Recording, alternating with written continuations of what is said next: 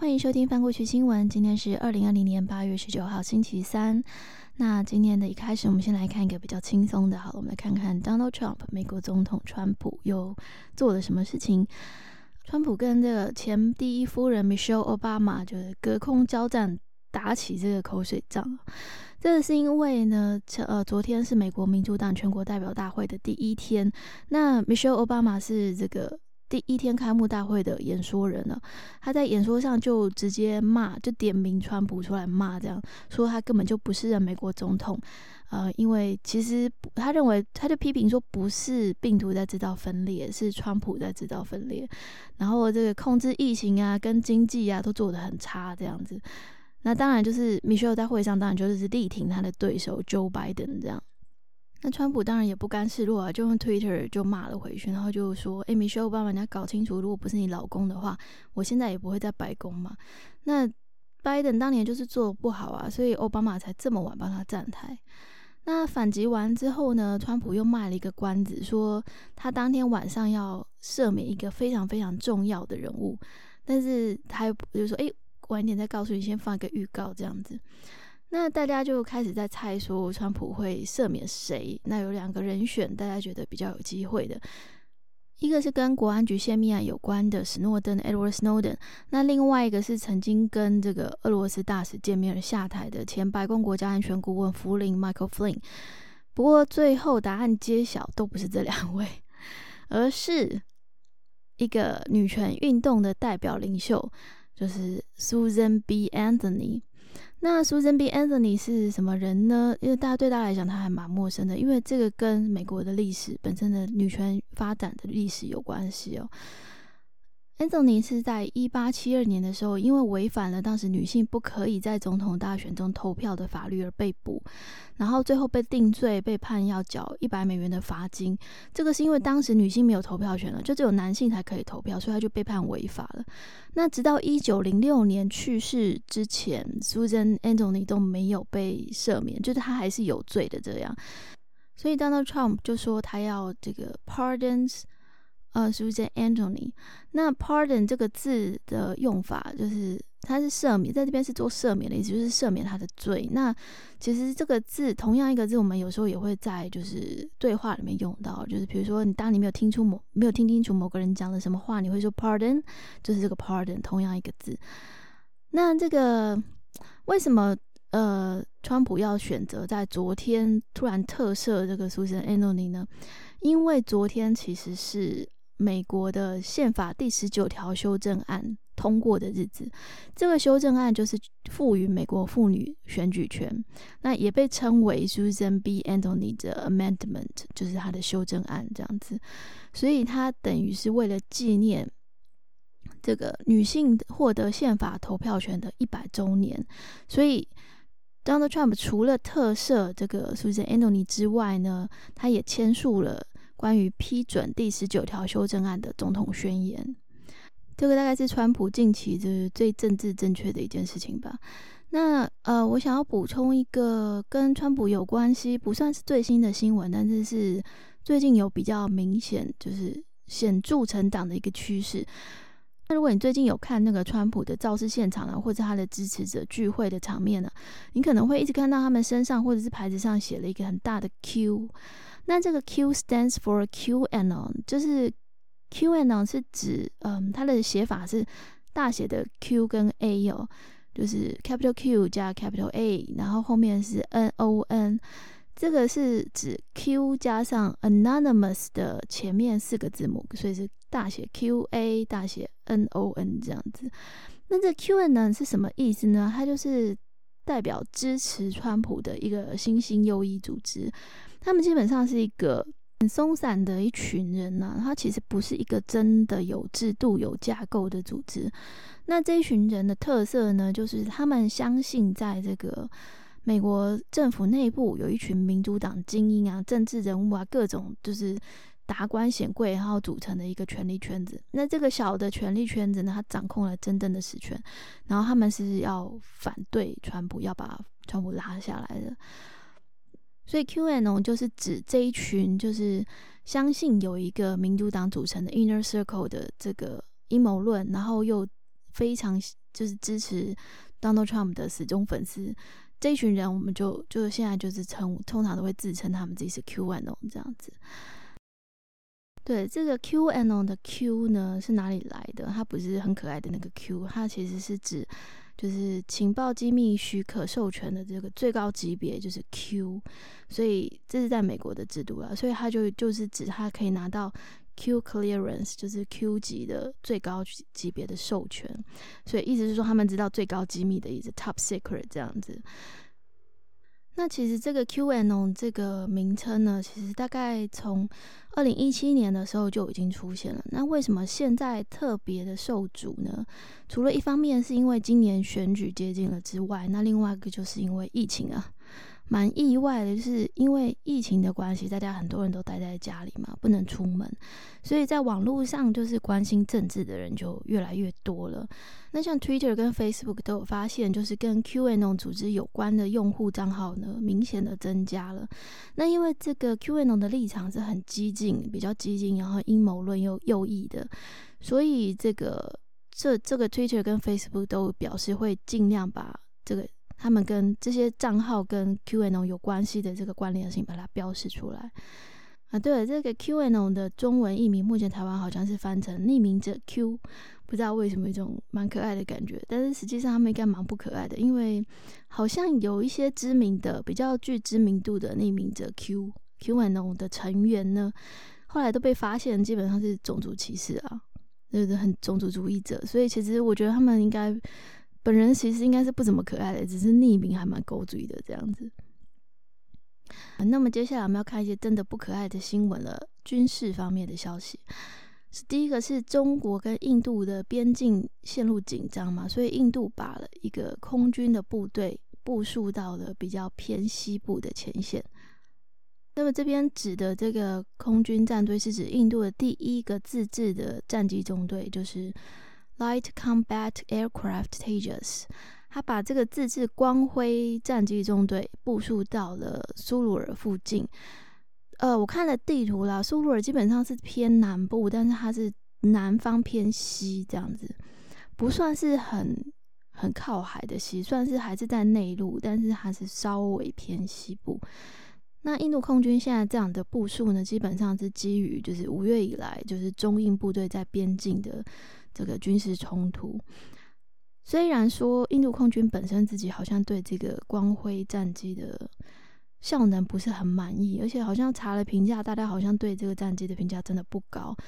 那空军本来不肯采购，可是因为莫迪政府主张要扩大国防自主，还有武器要在印度制造，就是说我们用自制的啦，就是用国产，要支持国产这样子，所以空军才同意要在今年年底完成八十三架光辉战机的采购。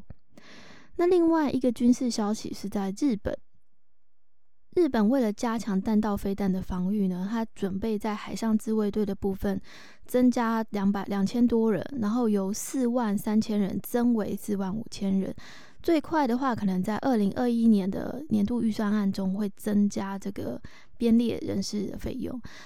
其实原本日本是打算用这个陆上自卫队来减轻海上自卫队的负担，也就是采用所谓的陆基神盾系统 Aegis Ashore。但是在六月的时候呢，日本决定要取消部署这个陆基神盾的计划，取而代之的是增加神盾舰的这个方案。那事实上，就是日本海上自卫队在应应北韩发射飞弹，或者是中国海军的海洋行动方面，一直都有人手不足的问题。所以，日本政府是希望以海陆自卫队的相互扩大合作，来减轻就是海上自卫队的负担。接下来看一下西非，西非的马利似乎发生了军事叛变，有很多消息指出，马利的总统凯塔 Ibrahim Boubacar Keita 跟他的总理西斯布布西塞都被这个军叛乱的士兵给逮捕了。那据了解，事情是发生在这个位于首都巴马科巴马口外差不多十五公里远的一个卡地军营呢，然后有好几位的高阶文官跟军官都遭到了这个士兵的逮捕。那对于这个消息啊，非洲联盟 （African Union） 还有美国、法国以及西非经济共同体，也就是 Economic Community of West African States，通通都出声谴责这次的叛乱。那法国总统马克宏 （Emmanuel Macron） 也表示，他会跟西非国家领袖一起讨论关于马里的状况。然后希望这个西非经济共同体可以从中调解。那这一次的危机为什么会发生？就是军事叛变呢？其实是因为也是跟选举有关系哦。就是玛丽她原本是要在二零一八年的年底举行国会选举，这个是他们国家从二零一三年以来的第一次国会选举，中间隔了很久。那这个二零一八年的选举却因为维安的考量又再度延期，一直到二零二零年的三月才举行。维安考量是因为这个地方有很多就是圣战士流窜了，所以常常长期爆发就是军事冲突这样，所以相当的危险，甚至有选举候选人被绑架的事情。那选举好不容易举行了，结果选举的结果呢又被宪法法庭推翻了，大概有三十个席次的初步选举结果翻盘。那翻盘之后，这个 K 塔他所领导的政党就有很多个候选人因此胜选。那听起来是不是还蛮黑的呢？所以玛丽人当然就是也很不满，他就觉得说你经济做的不好，然后选举又怪怪的，然后这个圣战士的冲突一直都没有办法解决，所以反对派就组织了一个六月五日运动 （June Fifth Movement） 这样的联盟，然后要求 K 塔下台。那这样子之间的对峙已经持续了好几周了，一直到这个月还发生了就是暴力冲突，造成十一个人死亡。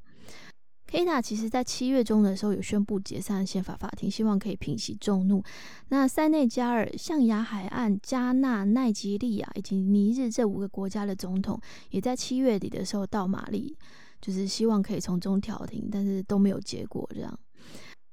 那其实马利它本身的政权交替已经好几次都是以军事政变的形式出现，那包括现在被捕的这个。K 塔他自己本人当时也是在二零一二年的时候推翻了总统图雷阿马杜图马尼特图雷。那图雷他自己也是在一九九一年的时候发动军事政变，推翻了当时的总统。那么接下来看一些跟这个疫情有关的消息哦。芬兰总理马林森那么令他出现了轻微的呼吸道感染症状，那他接下来会接受这个武汉病毒的检测，并且采取远端作业来隔离啊。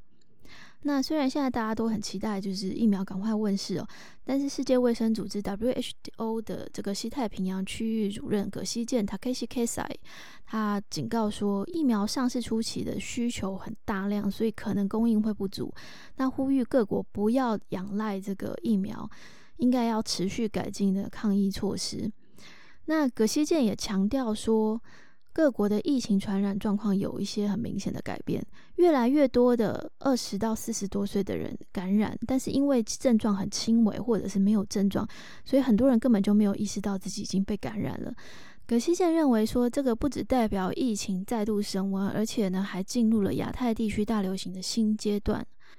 那根据这个世界卫生组织的数据呢，目前日本有三分之二的感染者不到四十岁，超过一半的菲律宾跟澳洲的感染者也是属于这个年龄层。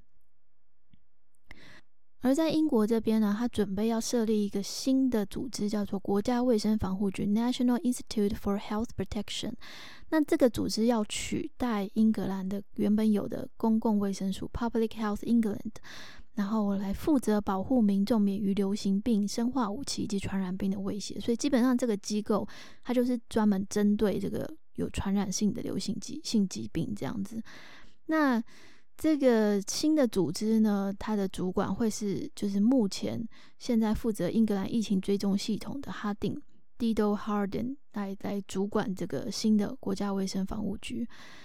那这个新的机构呢，它将会统整原本有的英格兰公共卫生署，还有这个疫情追踪系统，另外还会纳入这个联合生物安全中心 （Joint Biosecurity Center）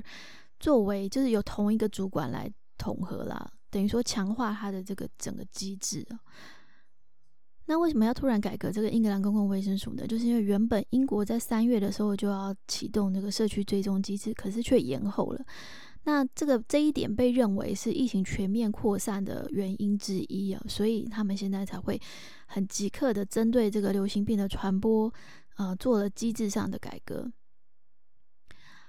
那么在南非方面，则是因为这个疫情的封锁慢慢的松绑了，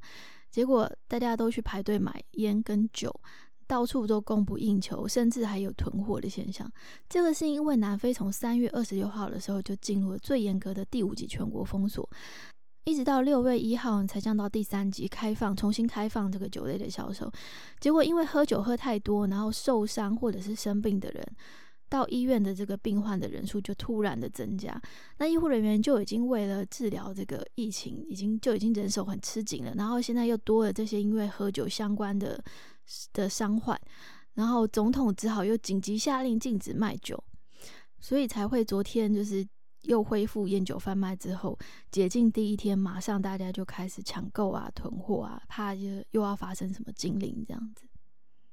那除了南非的烟酒业之外呢，美国的零售业也是迎来了荣景。这是因为有数百万人都现在变成居家办公嘛，所以那个他们的零售业的支出，尤其是线上购物的部分，都大幅的成长。例如 Home Depot，它的营收达到了三百八十点五亿美元哦，那这个是比超华尔街预期的三百四十九点四亿还要多很多，也明显超越了去年的三百零八亿。另外，提供这个比较低价位食品啊、服饰跟电子产品的沃尔玛 （Walmart），它的业绩也大幅的成长哦。第二季线上购物的业绩大增了九十百分之九十七。拜美国零售业的强销售强劲之次呢，纳斯达克跟标普的指数都是双双收到新高，唯独这个道琼 Industrial Index 道琼工业指数是收跌的。那欧股方面则是收跌哦，因为投资人依然担心美中关系持续紧张，还有美国新的经济纾困方案一直都没有进展。详细的这个指数的内容会附在那个说明栏里面。那么加州呢，因为已经连续四天高温，用量大增，所以电力当局表示，从昨天开始实施分区轮流停电，会有三百万户家庭受到影响。那这一次电力短缺不足的现象呢，是二零零一年以来加州最严重的一次。上一次就是加州公营电力公司轮流停电呢，就是在二零零一年。那在这边补充一下，轮流停电的英文是 rolling blackout。rolling 就是滚动啊，轮流的意思，然后 blackout 就是停电。那么接下来很快的看几个科技的消息哦。电动车车厂特斯拉 Tesla 的创办人 Elon Musk，他另外创办的一个太空探险公司 SpaceX，他最近成功的六度发射他的猎鹰九号火箭，并且也成功的降落，创下了新的纪录。那在完成昨天的任务之后呢，这个是 SpaceX 自二零零二年成立以来的第九十五次成功发射，相当惊人的数字哦。